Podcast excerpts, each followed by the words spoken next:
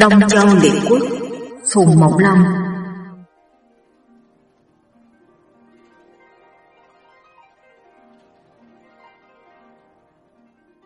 Hồi thứ 10 Ngôi nhà châu hùng thông chính vị Nơi nước trịnh tề túc thai vua. Trong lúc châu Hoàng Phương mượn binh đánh trịnh Thì nước Trần sai bá viên chư làm tướng Nước sái sai sái quý cầm binh. Hai nước này gặp nhau hỏi thăm qua tình hình hai nước Sái quý hỏi bá viên chư, tình hình nước Trần có chi khác chăng? Bá viên chư đáp, ngày nay nước tôi công tử đà cướp ngôi, lòng dân không phục, bởi thế quân lính rất hỗn độn khó mà điều binh lắm. Sái quý nói, thế sao không lo thu phục nhân tâm, làm cho mọi người kính mến? Bá viên chư mỉm cười lắc đầu nói, cướp ngôi đã là điều bất chánh, làm sao dân phục nổi, Giả lại công tử đà lại không lo chính sự cứ ham mê săn bắn, tôi chắc nước trần sau này sẽ có biến. Sái quý nói, đã vậy thì cứ kể tội công tử đà mà giết quách đi để tránh tai hại về sau. Bá viên chư nói, điều đó rất muốn, song vì sức đương không nổi. Sau khi rút quân về nước, Sái quý đem chuyện ấy thuật lại với Sái hầu. Sái hầu nói, công tử đà là một đứa phản loạn, sao lại để nó được an nhiên ngồi hưởng quyền thế. Nay Thái tử Vân bị giết, thì cháu ngoại ta là công tử Dược lên ngôi mới phải. Sái quý tâu Muốn giết công tử Đà cũng chẳng khó chi, tánh công tử Đà ưa săn bắn, ta chờ va ra đi phục binh mà giết ắt xong. Sái hầu cho là phải, bèn khiến sái quý đem một trăm cổ binh xa phục nơi giới khẩu, rồi cho người đi thám thính. Chẳng bao lâu quân sĩ về báo, công tử đà đi săn đã ba ngày rồi, nay còn đóng quân nơi giới khẩu này. Sái quý cảm mừng, cải trang là một người thợ săn, dẫn vài mươi tên quân lớn tới. Vừa gặp lúc công tử đà đang bắn hạ một con ngai, sái quý xông vào cướp giật, rồi cứ đường tắt chạy thẳng về hướng phục binh của mình. Công tử đà tức giận dục ngựa đuổi theo. Bỗng nghe hai bên bụi rậm tiếng quân ó vang dậy, rồi quân binh ào ra như kiến cỏ, bắt công tử đà trói lại.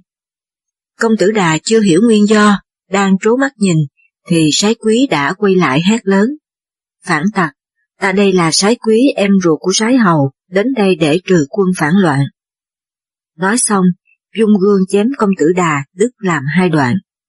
Rồi kéo binh đến khu rừng chiêu dụ quân sĩ của công tử đà rằng, công tử đà vốn là đứa nghịch thần phản phúc, nay ta muốn lập công tử dược lên nối ngôi, các ngươi nghĩ sao?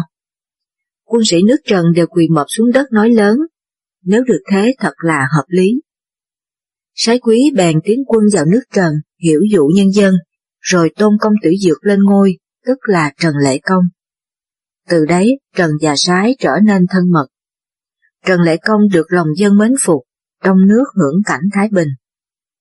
Lúc bấy giờ tại nước sở có vua Hùng Thông là một người cường bạo tánh hiếu chiến, lại có ý muốn xưng vương hiệu, nhưng vì thấy chư hầu đều tùng phục nhà Châu nên không dám.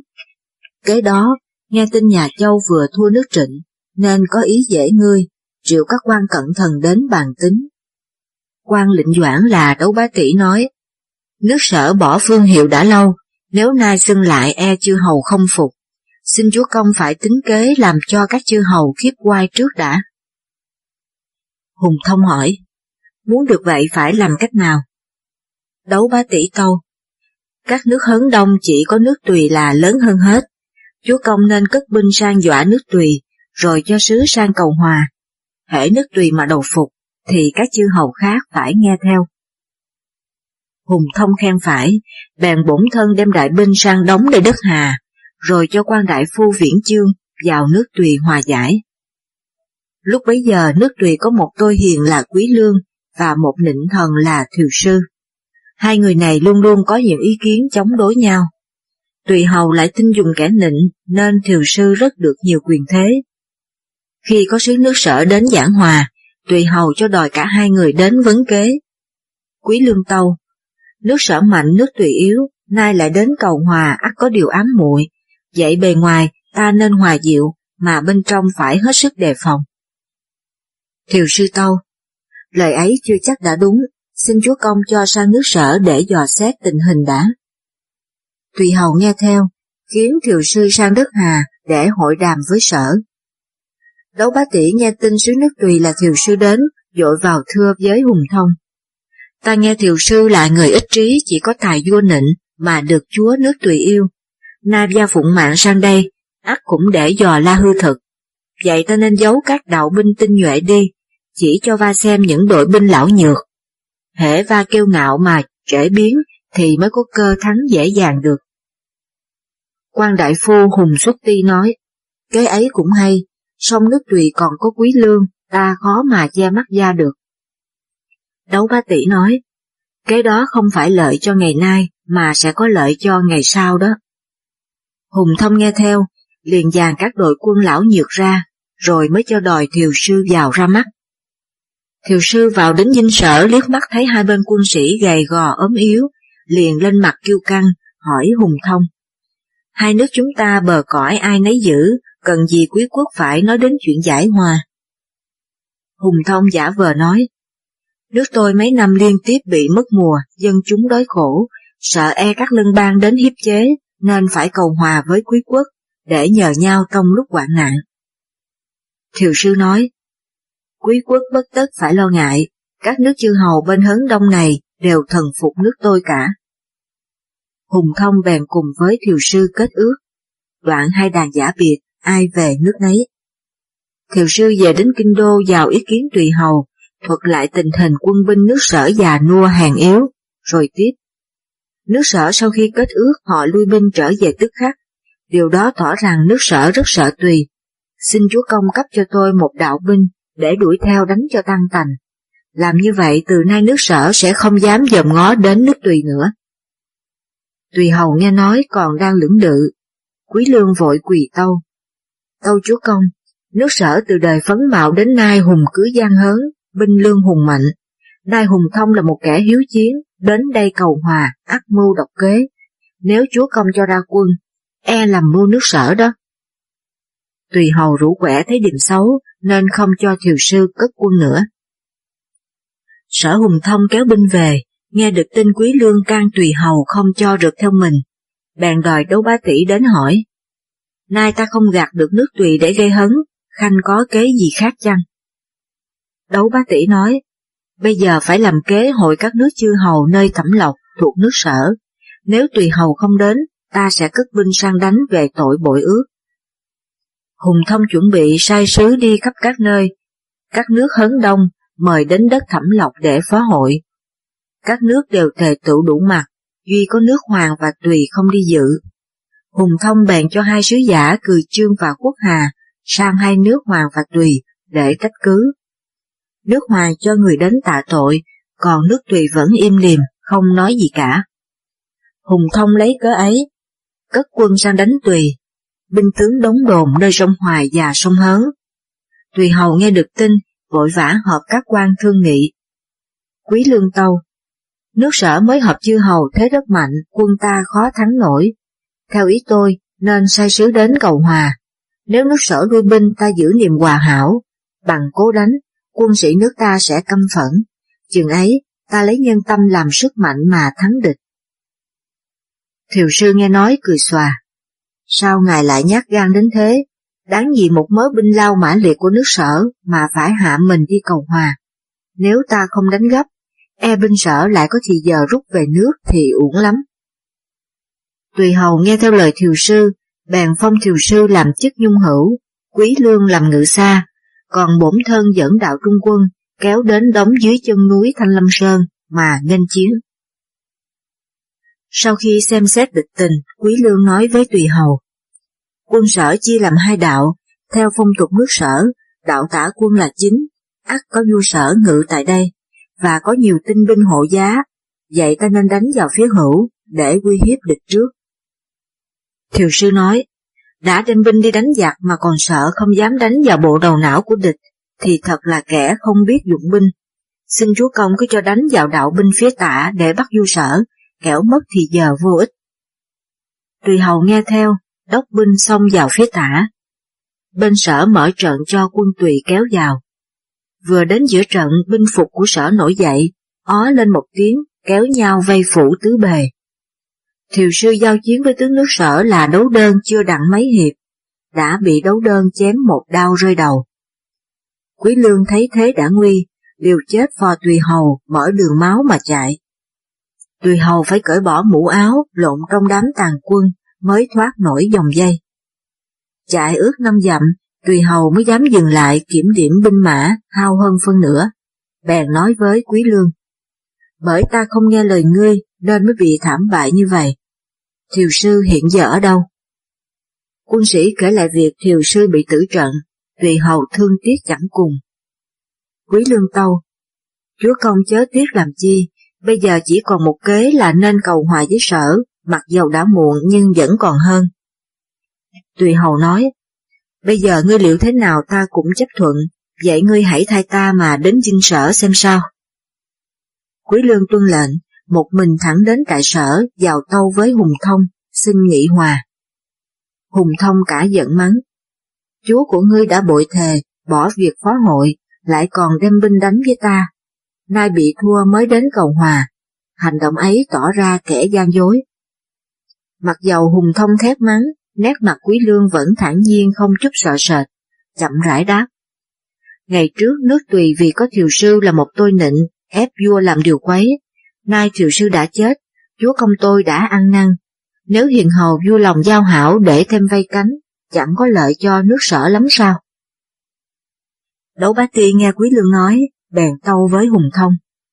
Thiều sư chết quả lòng trời chưa muốn nước tùy diệt, vậy ta không nên trái ý trời, xin chúa công hãy xử hòa, lợi dụng nước tùy làm đầu sướng cho các nước hấn đông ca tụng nước sở, rồi chúa công nhân đó xưng đỡ vương hiệu, đặng trấn phục mang di, như vậy có lợi cho nước sở hơn. Hùng Thông nghe theo lời đấu bá ti, bèn khen viên chương, nói riêng với Quý Lương rằng, Chúa tôi có đất gian hớn rất rộng, nay muốn tạm xưng vương hiệu, đặng có quai mà trị mang di. Ấy nếu tùy hầu bằng lòng, rủ các chư hầu đến xin với châu Hoàng Vương việc ấy, thì chúa công tôi sẽ ngưng binh mà đợi vương mạng. Quý lương ra về, đem việc ấy báo lại với tùy hầu. Tùy hầu vì sợ sệt nên rủ các chư hầu hấn đông vào Triều Châu, xin cho Hùng Thông được tạm xưng vương hiệu. Châu Hoàng Vương không thuận ý, khiến các chư hầu phải cúi lại lui về. Hùng Thông nghe tin nổi giận nói, tiên nhân của ta là Dục Hùng có công giúp Văn Vương, Võ Vương, dựng nên nhà Châu, thế mà lại phong cho một nước sở nhỏ bé nơi núi Kinh Sơn. Đã bao năm ta đánh dẹp mang di mở mang bờ cõi, mà không hưởng được một tất công lao. Trong lúc ấy, Trịnh Trang Công bắn vai vua, vua vẫn bỏ qua không vấn tội. Công không thưởng, tội không phạt, thì bảo các chư hầu phải kính nể làm sao? Vả chăng tiên quân của nước ta trước kia đã có xưng vương hiệu, thì nay ta xưng vương cũng chỉ là phục chức cũ mà thôi, chẳng cần phải chờ thuộc châu vương thuận ý. Nói rồi tự lập mình lên làm sở võ phương, giao hòa với tùy hầu, rồi kéo binh về nước. Các nước chư hầu miệt hấn đông, nghe nước sở xưng vương hiệu, đều sai sứ đến chúc mừng. Châu Hoàng Vương hay tin giận lắm nhưng không dám cất binh vấn tội, đành làm lơ. Từ đó, nhà Châu càng ngày càng suy yếu, nước sở mỗi ngày một cường thịnh. Sau Hùng Thông chết, truyền ngôi lại cho con là Hùng Si, giờ đô sang đóng nơi đất dĩnh, âm mưu xâm phạm bờ cõi nhà Châu. Nói về Trịnh Trang Công, từ khi đánh thắng nhà Châu trở về, trong nước Thái Bình lo sửa sang triều chính, phong cho công tử ngương đất lịch ấp, các quan đại thần cũng đều được phong thưởng. Duy chỉ có chút đạm, không được ân huệ nào. Chút đạm buồn ý vào triều khiếu nại. Trịnh Trang Công nói, ngươi đã bắn trúng thiên tử, nếu ta phong chức cho ngươi, e mang tiếng với thiên hạ. Chút đạm ngậm hờn nhưng không dám nói. Về đến tư dinh phát sanh chứng ung thư mà thác. Trịnh Trang Công ban cấp tiền bạc cho gia đình vợ con, rồi lo việc tống tán rất trọng hậu. Qua đến năm thứ 19 đời Châu Hoàng Vương, Trịnh Trang Công lâm bệnh rất nặng. Biết mình không thể sống được lâu, bèn kêu Tế Túc đến bên giường nói, ta có cả thải 11 đứa con, trừ Thế tử hốt ra thì còn có công tử đột, công tử vĩ, công tử nghi, đều là những người có nhân cách. Trong số đó ta xét thấy công tử đột tài trí hơn cả.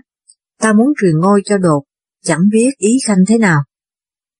Tế túc tâu, tâu chúa công, thế tử hốt là trưởng tử, được chúa công phong tước, lâu nay lập nhiều công trạng, lại được dân chúng kính vì. Nay chúa công muốn bỏ trưởng mà lập thứ, hạ thần rất khó phụng mệnh.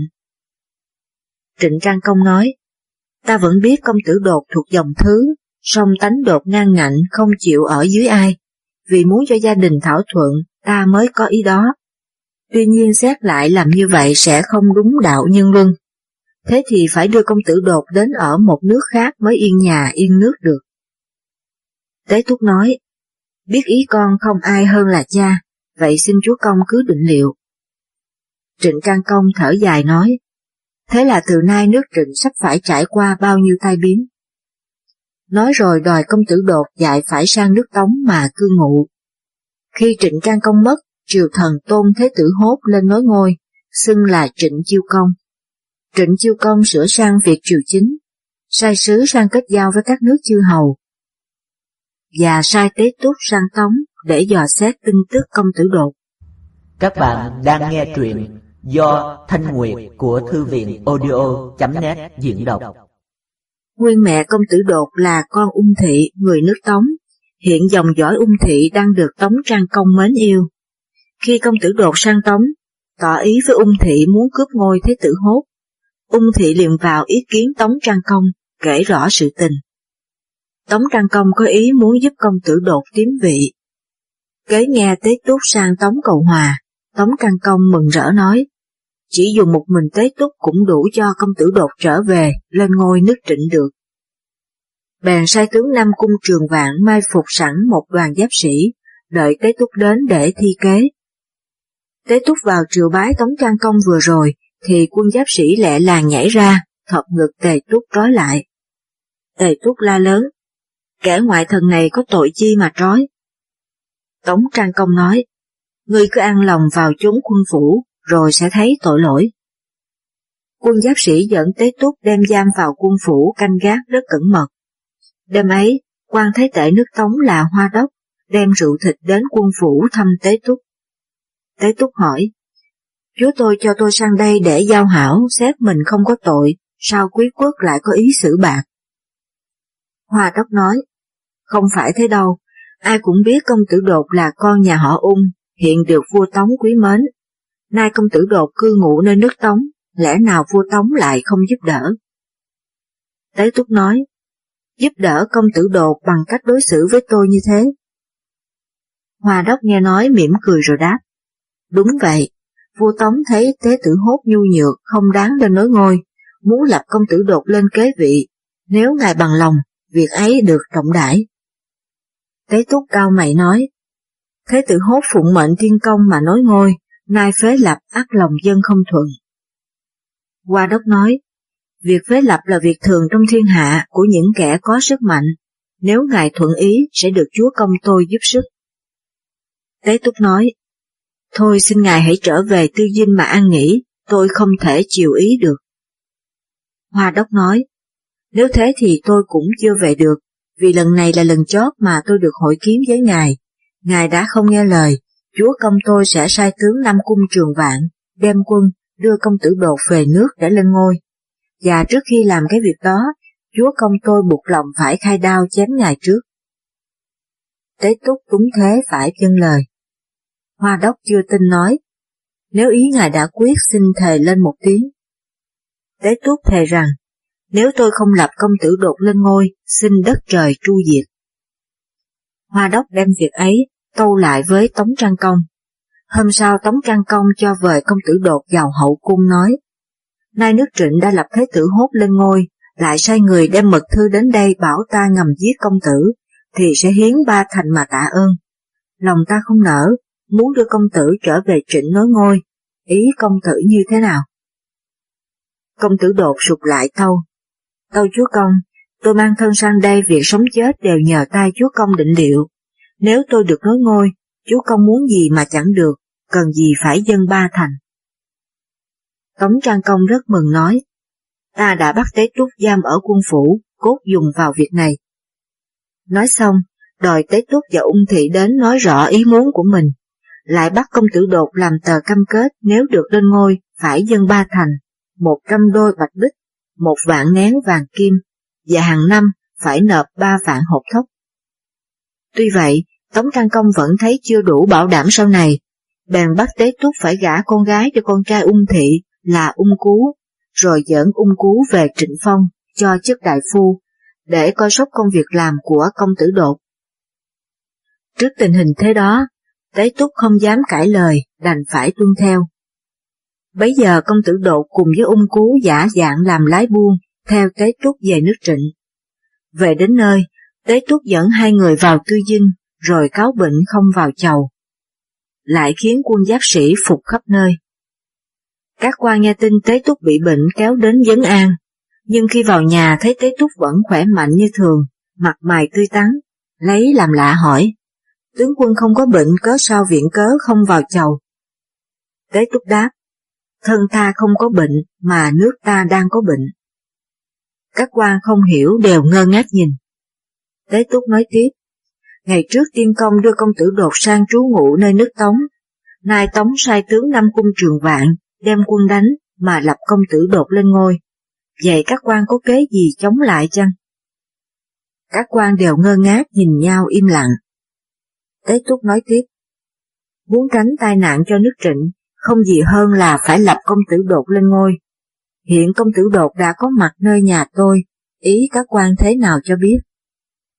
Cao Cử Di trước đây có bất bình thế tử hốt về việc ngăn cản Trịnh Trang Công, không cho phong chức thượng thanh cho mình. Nhân cơ hội này, liền đứng dậy rút gươm nói. Tướng công định như thế thật là phúc cho nước trịnh đó.